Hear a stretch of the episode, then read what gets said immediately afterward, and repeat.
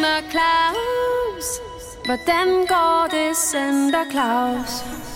Corona er over os. Og her i juletiden rammer det særligt alle de centerjulemænd, som ellers hvert år drysser julestemning over storcentre rundt om i landet. En af dem er Center Claus. Center Claus arbejder ligesom alle andre danskere hjemmefra, og må derfor tage imod ønsker fra børn over telefon, i stedet for på sin plads nede i centret. Den købeglade mor Anne Mette ringer stadig med ønsker for sin søn Lukas. Og Center Claus er begyndt at træne hårdt op til sit store juleshow, som han stadig håber på at kunne afvikle lille juleaften. Velkommen til 19. december. 1, 2, 3, 4. Uh. Hallo, der, det er Claus, eller det er jule, julemanden, ho, ho.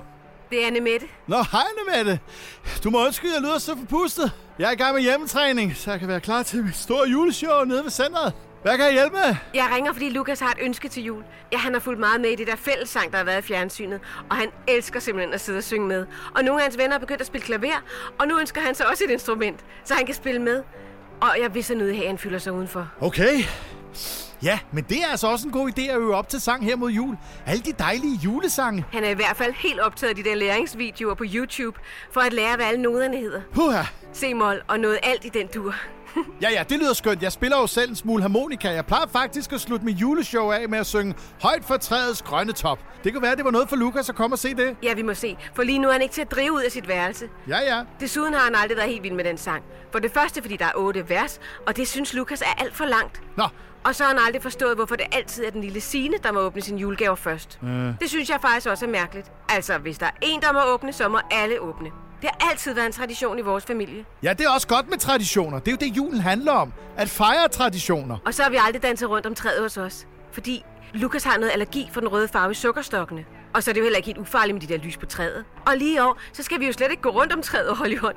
Det går jo ikke med den corona. Anne Mette, ja. Ja, og så er det også fordi Lukas hellere vil se på sine gaver. Ja, ja. Han får altid et par gaver inden maden, så han ikke skal sidde der og vente i flere timer. Ah, jeg forstår. Det kan ellers være godt med en lille svinger om efter alt den julemad.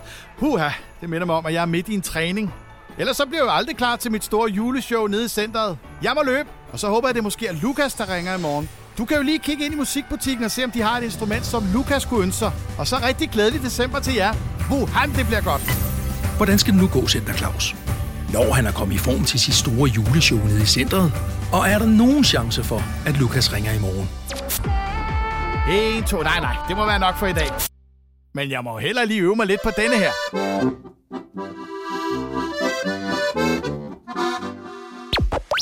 Center Claus, den hjemsendte julemand. Sammen med UNICEF. Vi har alle brug for lidt ekstra i år. Lyt til alle afsnit på Radio Play.